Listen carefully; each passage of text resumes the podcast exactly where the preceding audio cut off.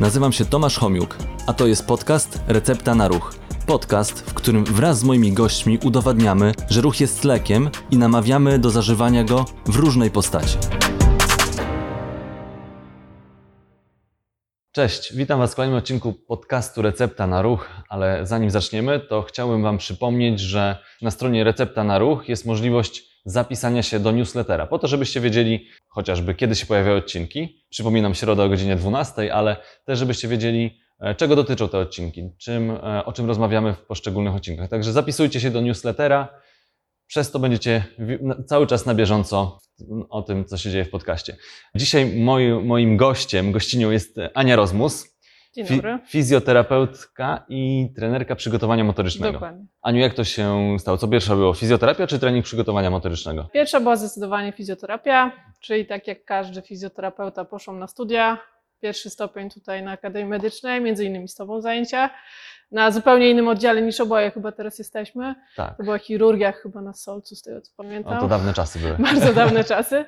Później e, dwa lata na WF-ie, później trochę mi się potoczyła inaczej droga, bo pracowałam na oddziale neurologii. No i z czasem zainteresował mnie sport, trening, no i później się to przerodziło w trening przygotowania motorycznego i po studiach kończyłam szkolenie ze szkoły Elite Performance Institute. Dostałam certyfikat National Strength and Conditioning Association. No i od tamtej pory, czy już tu będzie 6 lat, jestem też trenerem przygotowania motorycznego. Dobrze, to mm, bądźmy przy tym sporcie, bo dzisiaj temat taki właśnie związany ze sportem, czyli o teamach, jakie, Dokładnie. jakie są w różnych e, dyscyplinach sportowych. To z jakimi sportowcami miałaś okazję pracować, z jakimi pracujesz? Obecnie zacznijmy od tego, z kim pracuję. Obecnie pracuję na co dzień z już szósty rok, teraz szósty sezon nam się skończył, ze wspinaczami sportowymi. Jest to sekcja młodzieżowa klubu UK Mural. Dodatkowo od dwóch lat współpracuję też z warszawskim klubem kolarskim, z kolarzami górskimi, też są to juniorzy. No i od tego roku jeżdżę jako fizjoterapeuta z teamem Intereuropol. To są wyścigi samochodowe długodystansowe. Tak, to o tym porozmawiamy trochę, trochę Dokładnie. więcej. Pracujesz i zawodowcami, i z amatorami, prawda? Tak, to prawda. To Czym e, Twoim zdaniem różni się ten sport e, zawodowy od e, amatorskiego? Tutaj o tych teamach będę chciał porozmawiać, no bo zasadnicza taka różnica to jest, że tutaj się zarabia pieniądze, a tam jeszcze nie. I e, myślę, że chyba to jest tylko to tak naprawdę w tym momencie, bo jednak amatorzy, tacy ambitni amatorzy, oni ciężko, często harują dużo więcej niż ci sportowcy zawodowi i nie zawsze mają takie dobre wsparcie, bo też nie ma do tego dostępu. Mhm. A tak jak wchodzisz jako sportowiec z jakiegoś teamu, no to tam jest ten fizjoterapeuta, trener, trener od dyscypliny i tak dalej, i tak dalej. Natomiast jak zaczynasz sam coś trenować, nie wiem, zapisujesz się na maraton, Mhm. to tak naprawdę nie masz też takiego dostępu do e, takich specjalistów. No a w mojej opinii maraton to już nie jest rekreacja. Nie wiem, jak ty No. uważasz, ale ja tak uważam. Że... No, zgadza się, na pewno, bo tam, tak jak rozmawialiśmy trochę wcześniej, to wydaje się, że e, tutaj ta dawka i obciążenia treningowe, jakie są przy, przyjmowane w ciągu tygodnia, no warunkuje e, to, w jak, w jak, jakim, jak, jest, jak w tym sporcie jesteśmy, tak? Czy na jakim Dokładnie. poziomie tego sportu. Niekoniecznie tutaj chodzi, czy, czy zawodowstwo, ale no samo, sama ilość tych treningów, no to już robi swoje, tak? To, to, to wymaga odpo, odpo, odpowiedniego podejścia, tak? A ktoś jeszcze pracuje, no to jeszcze mu się dodatkowo nakłada to obciążenie. Tak, to prawda. Więc taki wiesz, zwykły, taki zwykły, zwykły Kowalski, mówiąc tak w cudzysłowie, no to idzie do pracy na 8 godzin, a później musi zmieścić jeszcze te jednostki treningowe. Dobrze byłoby jakiś masaż rzucić, jakąś saunę, regenerację. No i jak jesteś 8 godzin w pracy, musisz jeszcze ogarnąć rodzinne życie, to ten czas się bardzo mocno kurczy. Mhm. to na, na tą regenerację już niewiele zostaje, tak? Tak, Bo w sporcie myślę, że- zawodowym, no to wiadomo, tam się du- dużo uwagi poświęca. Tam często jest e, oddzielna jednostka po prostu Tak. przeznaczona na regenerację. Mhm. To jak wyglądają te teamy, e, z którymi miałaś okazję pracować i jakie sama też tworzysz w sporcie i zawodowym, i amatorskim? Wiem. Jeden, ten, ten wyścigowy, rajdowy, no to sobie zostawmy trochę na, na później, e, bo tam jest dość, dość specyficzny, ale taki jak chociażby w, w, we wspinaczce, jak to wygląda? E, We wspinaczce sportowej wygląda to tak, ponieważ są trzy dyscypliny, które, w których moi zawodnicy startują. Mhm. Obecnie już na igrzyskach będą one rozdzielone, ale myślę, że nie będę o tym dużo mówić. Czyli mam, mamy trenera, który zajmuje się treningiem wspinaczki na czas. To jest oddzielna jednostka treningowa. Mamy trenera, który się zajmuje boulderingiem, czyli tymi niskimi formacjami, to jest oddzielna jednostka treningowa. Trenera, który się zajmuje u nas akurat i prowadzeniem, czyli wspinaniem z liną, i też boulderingiem i ogarnia cały team. No i jestem ja, e, jako trener przygotowania motorycznego, no a czasem fizjoterapeuta. Jeżeli dojdzie do jakiegoś urazu, to jestem jednak tą pierwszą osobą, pierwszym medykiem, który widzi, że coś się stało i może zadecydować, co dalej z tym zawodnikiem zrobić. Czy lekarz, czy też inny fizjo, to już zależy od jakby rodziców, gdzie pójdą ci młodzi zawodnicy. No Właśnie, to jest tak z, z młodymi, ale no to rozumiem, że to są amatorzy czy Tak, zawodowcy? To są, no właśnie ciężko powiedzieć, no oni nie zarabiają na tym jeszcze, Aha. więc umówmy się, że to są amatorzy. No tak, bo, w- bo w zawodowym to tam jeszcze często dochodzi e, psycholog, jakiś tam. Oj, chcielibyśmy, wiesz. Nie, no Chcielibyśmy, wiem, że tutaj tak. prywatnie współpracują Mhm. młodzi z e, dietetykiem. Wiem, że współpracowali, nie wiem, czy nadal to robią. E, Z psychologiem sportowym staramy się im warsztatowo kilka razy w roku zorganizować takie warsztaty, e, żeby też poćwiczyli techniki, bo jak wiadomo, wspinaczka sportowa, tutaj ten mental to jest Mhm. jakby jedna trzecia sukcesu wspinacza. Ale to pewnie jest też tak, że no, każda dyscyplina czymś innym się charakteryzuje, ma, ma taką swoją specyfikę. Ile czasu ci zajęło tak, żeby wejść głęboko we wspinaczkę i, i żeby tak się czuć, wiesz, już na, na naprawdę dobrze w tej dyscyplinie i wiedzieć, co robić z tymi osobami? No myślę, że to będzie z dwa lata takiego, no wiadomo, musisz tak, najpierw trzeba było zrobić research. Sześć lat temu, jak ja zaczynałam, nie była to dyscyplina olimpijska, materiałów było dość mało, Mhm. więc wymyśliłam sobie, że będę ich trenować na podstawie treningu gimnastyka sportowego i zapaśnika. No bo w zapasie mamy ten element chwytu, Tak. wiadomo, w gimnastyce sportowej też jest dużo takiej, bo we wspinaczce potrzebujesz dużo siły też w różnych dzikich zakresach ruchu. Mamy Mhm. ten element w gimnastyce sportowej. No i też oczywiście bazując na innych sportach, na tej podstawie zaczęłam układać plany treningowe. No i biorąc pod uwagę, że to były dzieci, oni teraz mają 16 lat, 15, wtedy mieli odpowiednio mniej, Tak. więc też to przygotowanie ich wyglądało nieco inaczej, bo ja się koncentrowałam na tym, żeby ich wszechstronnie przygotować, a nie konkretnie pod dyscyplinę, bo jeszcze wtedy nie wiedzieliśmy, czy oni zostaną w tym sporcie, czy pójdą gdzieś indziej. Teraz jest to już sport olimpijski, coraz więcej jest materiałów w związku z tym. Mamy tam sukcesy też Amerykanów, oni zawsze tam mają dużo swoich naukowców, którzy nad tym pracują, więc jest już dużo łatwiej znaleźć materiały o, czy o kontuzjach, czy też o takim ogólnym przygotowaniu fizycznym spinacza sportowego. Kiedyś to było głównie, wiesz, przygotowanie pod e, góry wysokie, no ale Everest, a spinaczka sportowa to są dwie różne, skrajnie różne sytuacje. No jakieś takie proste ćwiczenia z masą własnego ciała, Mhm.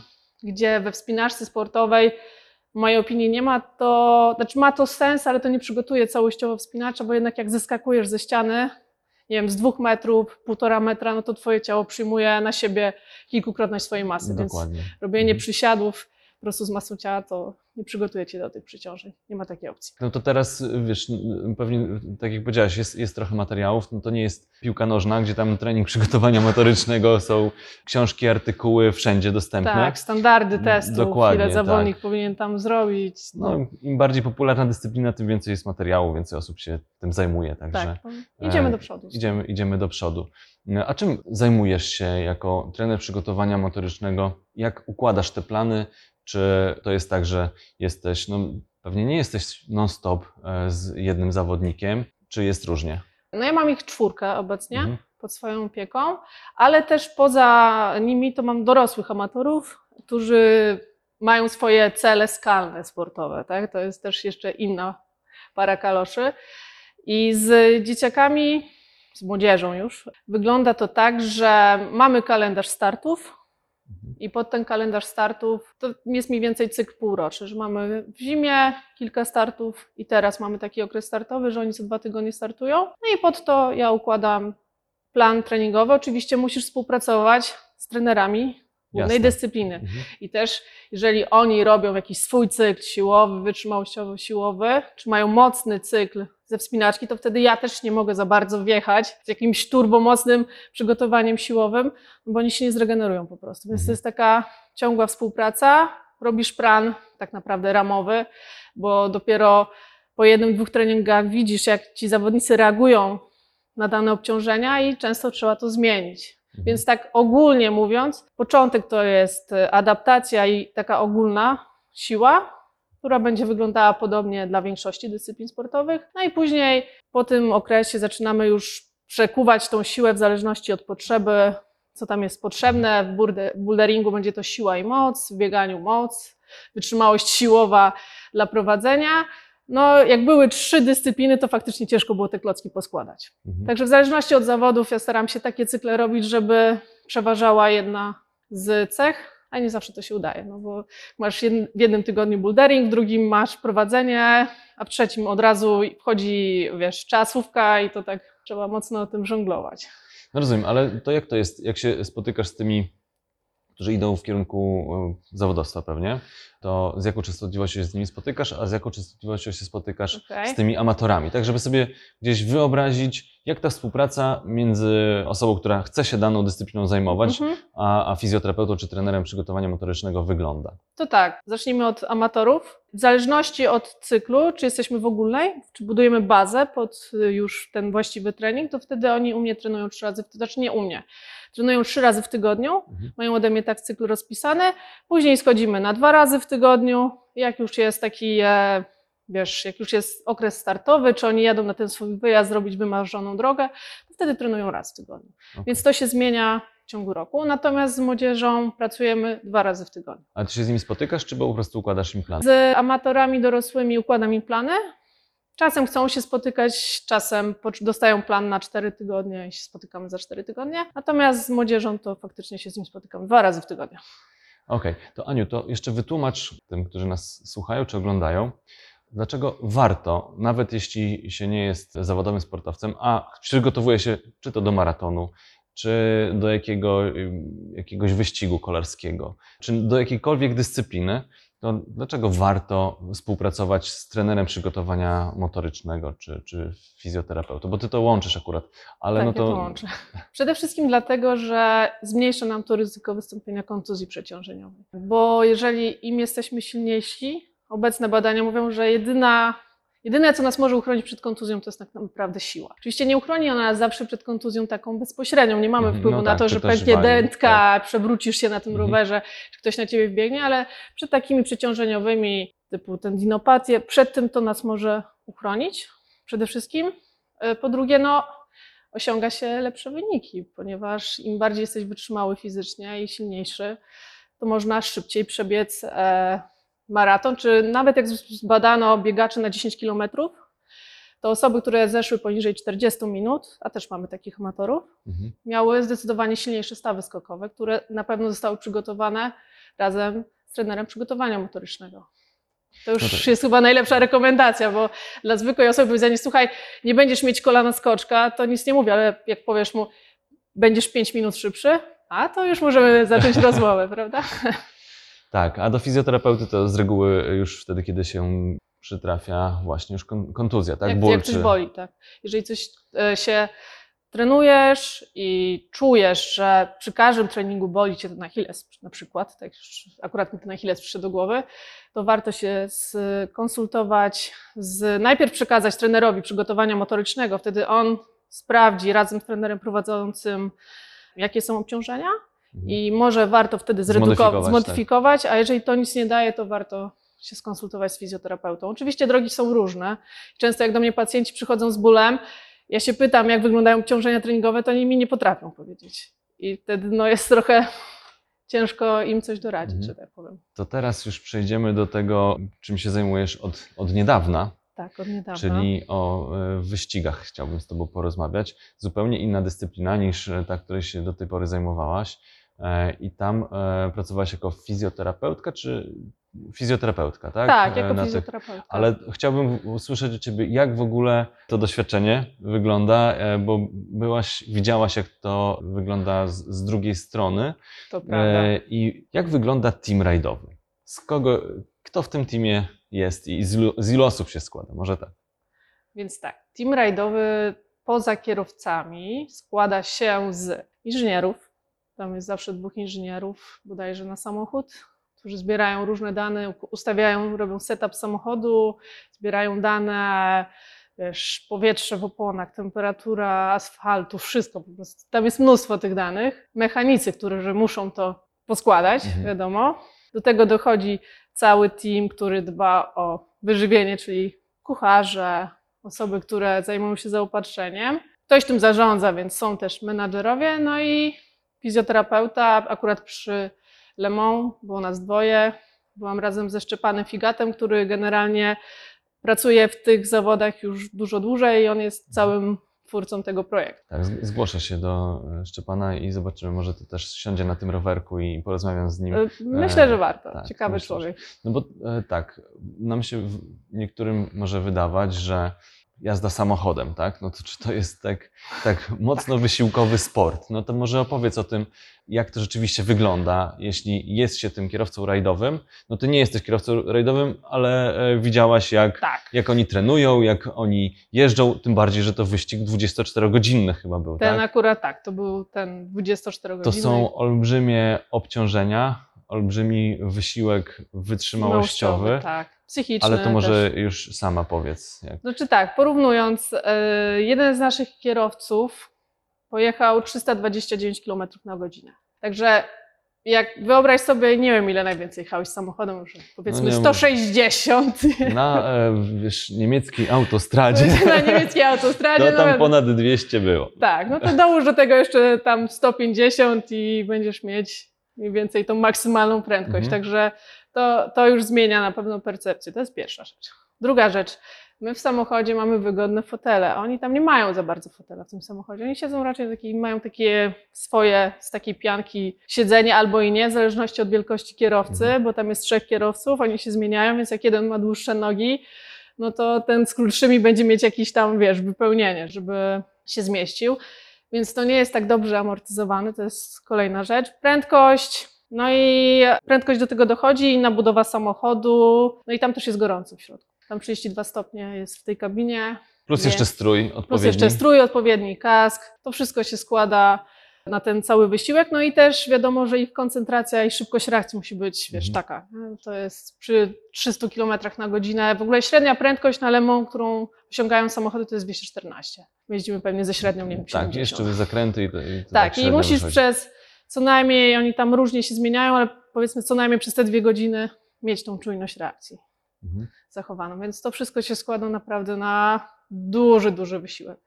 Ile oni tracą wody? Tam wychodzi, tam oni mówili z tym potem, to 2,5 litra jakoś tak potrafią stracić pomiędzy tymi zatrzymaniami. Także to jest. W ciągu tych dw- dwóch godzin, tak? Czy nawet krócej? Nawet tam niektóre były pracowania, jak czytam, że pomiędzy, bo tam co 40-44 minuty, w zależności jak to inżynierowie właśnie Mhm. ustawią, samochód się zatrzymuje na tak zwanym pit stopie i wtedy jest dolewana zawsze benzyna i co trzecie zatrzymanie są zmieniane opony. I tu oczywiście też dochodzi, wiadomo, wysiłek mechaników wokół tego. No tak, ale to też mechanikami się zajmowałaś, tak? Całym Okej, teamem. Całym teamem. Całym teamem, tak. To Mhm. nie jest tak, że tylko jesteśmy tam dla kierowców, ale ci mechanicy, o, to jedno koło waży 25 kg.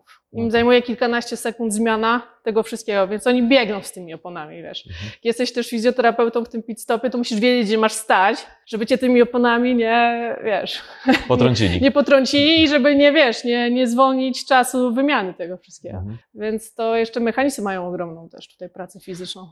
Okej, a jeśli chodzi o kierowców, to, to jakie tam przeciążenia są? Które struktury e, układu Eee. ruchu są najbardziej przeciążane?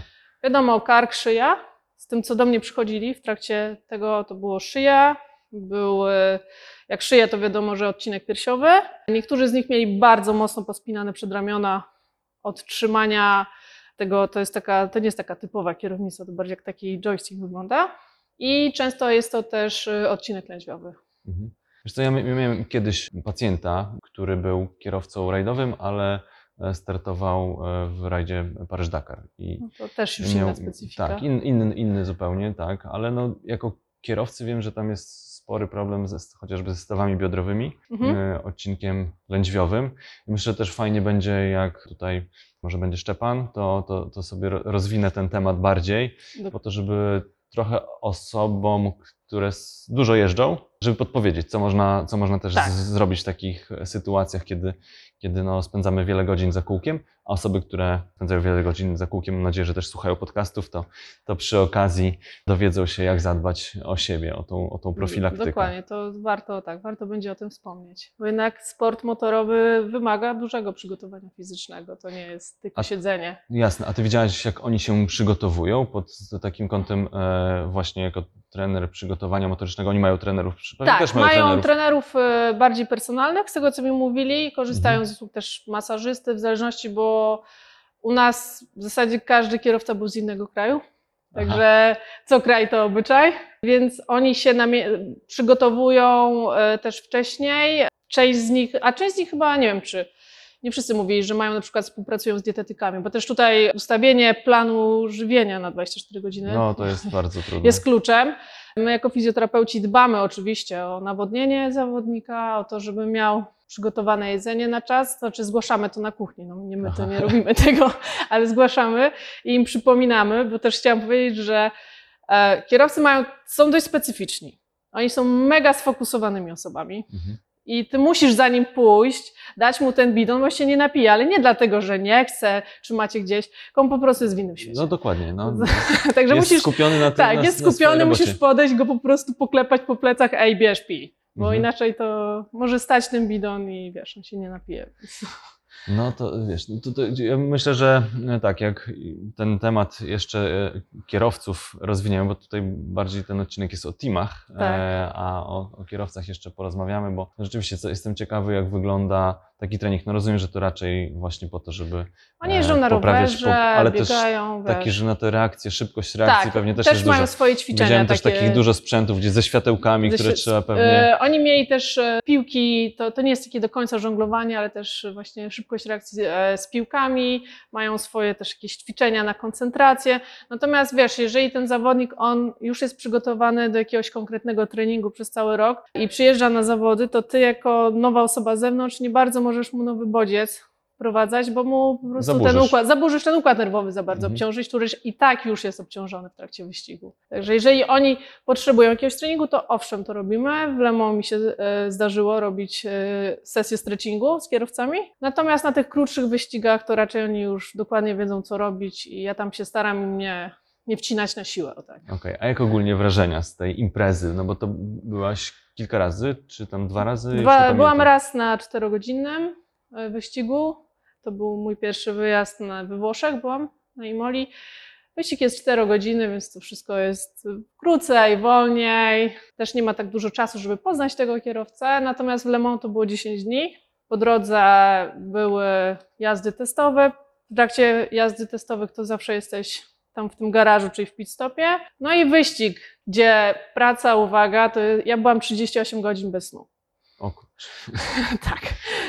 To jako fizjoterapeuci nieczęsto albo nigdy się nie spotykamy z taką sytuacją, żeby być 38 godzin w pracy. No jak wyścig trwa 24 plus jeszcze przygotowanie Tak. i wyścig- po zakończonym Dokładnie. wyścigu, tak że się nazbierało. Wyścig się zaczyna o godzinie 16 się zaczął, więc my byliśmy od mieć- 8 na Też torze mieć powinniście, no miałaś zmianę, tak? Ale to pewnie i tak... Nie, nie miałam zmiany. To nie było tak, że były dwa samochody.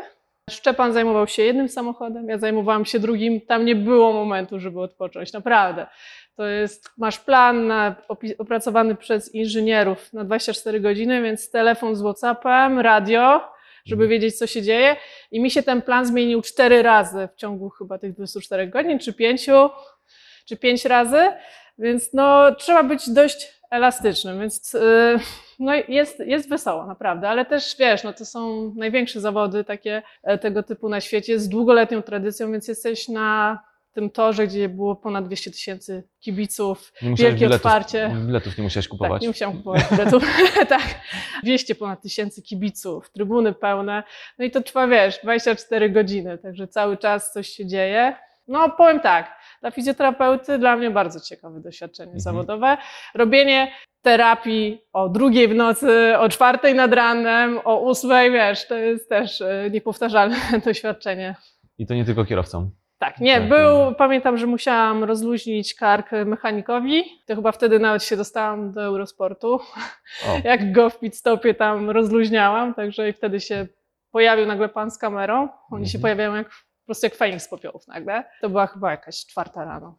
Pokazał, że go strasznie boli, po prostu kark, pomóż mi, no i to trzeba pomóc, tak wiadomo, to Aniu, kiedy następny, e, na następny rajd się wybierasz? e, pojutrze, A po...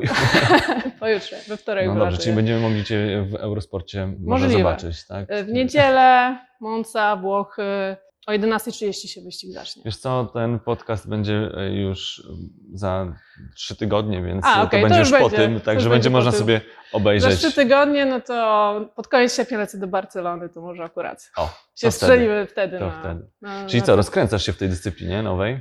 Do, do października tutaj mam raczej, raczej, no mam podpisany kontrakt do października, że jeżdżę z nimi, ale to nie jest tak, że tylko ja z nim jeżdżę, bo Szczepan jeździ na, na inne zawody. Jasne. Jeżdżę na ten European Limon Mhm. Series, a on na Mistrzostwa Świata, bo też jednej, jakbyś był tylko ty, to jesteś cały czas poza domem praktycznie. Ja już i tak byłam we, Włoszy, we Włoszech, byłam w połowie maja, potem od razu na początku czerwca do Le Mans pojechałam, wróciłam niecałe dwa tygodnie temu, no i we wtorek znowu wylatuję. Tak, Moi to jest, szefowie jeszcze patrzą przychylnie do mnie.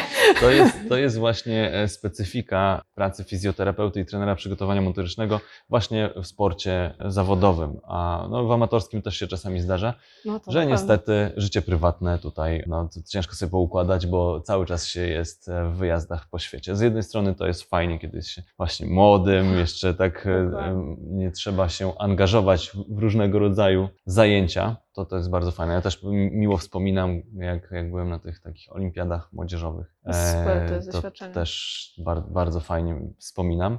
E, No ale to, to są ciągłe wyjazdy.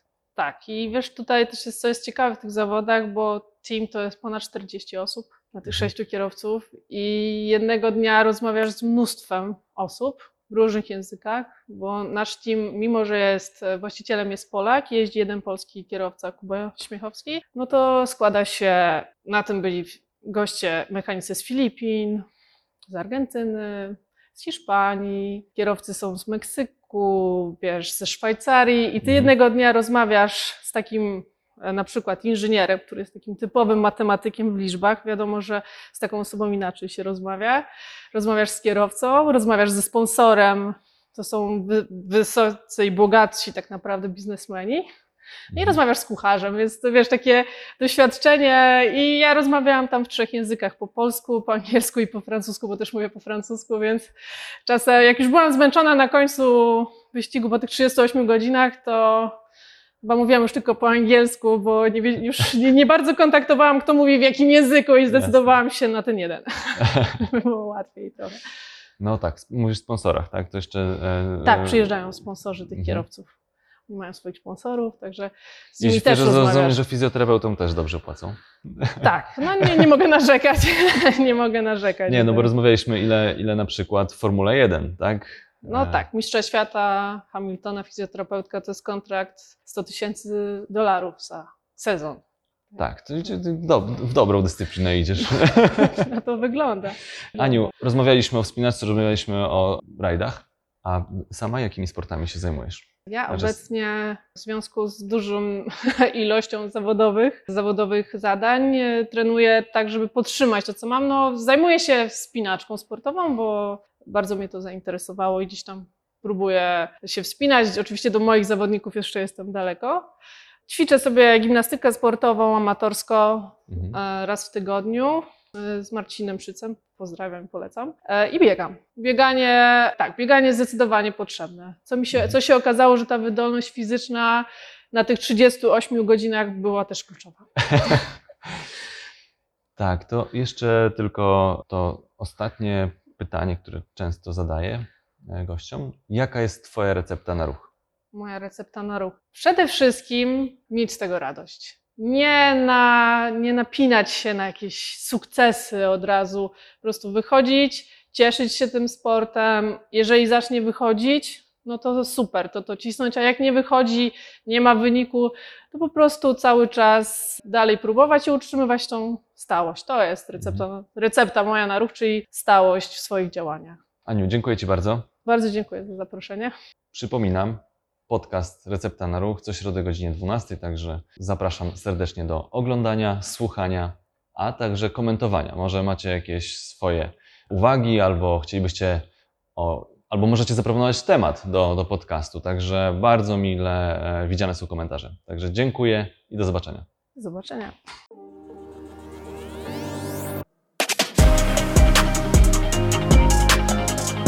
Dzięki, że byliście. Mam nadzieję, że zostaniecie tutaj na dłużej. Jeżeli chcecie być na bieżąco, zasubskrybujcie kanał Recepta na Ruch.